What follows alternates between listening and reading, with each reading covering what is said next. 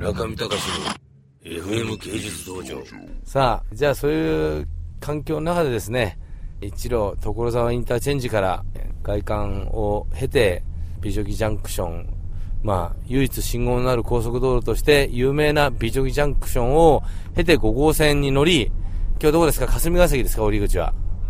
霞ヶ関で降り、麻布の開会機の事務所まで行くわけですけれども、そこで待ち受けるものは何か？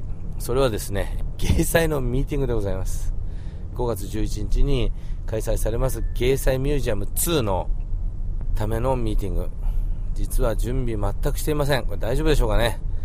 そんなこんなで、まあ、頭ぼーっとしてます、私も。ただですね、昨日ぐらいは三好のスタジオで寝たんですけれども、ちょっと知恵を使って寝たので、腰が痛くなりませんでした。その知恵とは何かというと、あの、発泡スチロールの板を下に引いて寝たら腰が痛くならなかった。コンクリートの上で寝ると痛くなる。これ、これ、これ、これ知恵。痛くなるよね。なんであれ？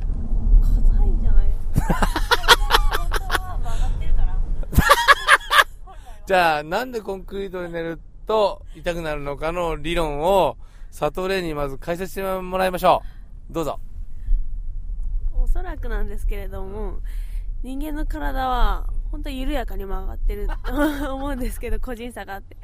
それがあの地面はもう本当になんか、まあ、ちょっと多少は曲がってるかと思うんですけどうん。それに合わせてこう体が曲がり続けしかもコンクリートの硬さのせいでなんかもう体がずっとまっすぐな状態になっちゃうからまあ体に合ってないんじゃないですかね多分。なるほど。だと思います。でそこは、じゃあ発泡スチロールによって、多少発泡スチロールの弾力性によって合わせてもらってると。そうですね多分そのせいで和らいだんだと思いますなるほど。田川君はコンクリートで寝ても関係ないですよね。全く関係ない。全く関係ない。もう田川君は強靭な肉体を持っています。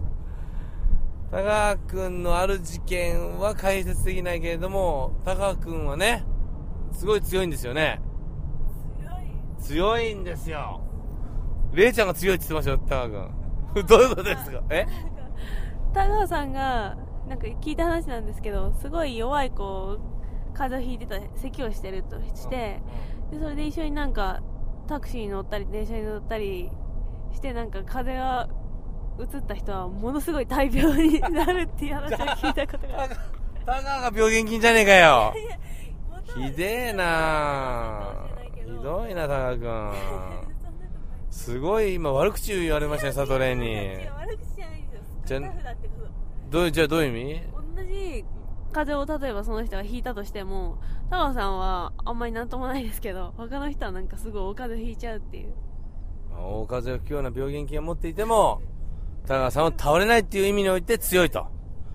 私が田川君を強いって言ってる意味は別だよね、田川君。でそのま、その意味は、今、悟れはきょとんとした顔で、え、どういう意味ですか？って言ってましたけど、まあ、今は言わないでおこう。そういうですね、田川くんは強いと。そういうテーマで今日はね、じゃあ、あの、話しました。中見隆の FM 芸術道場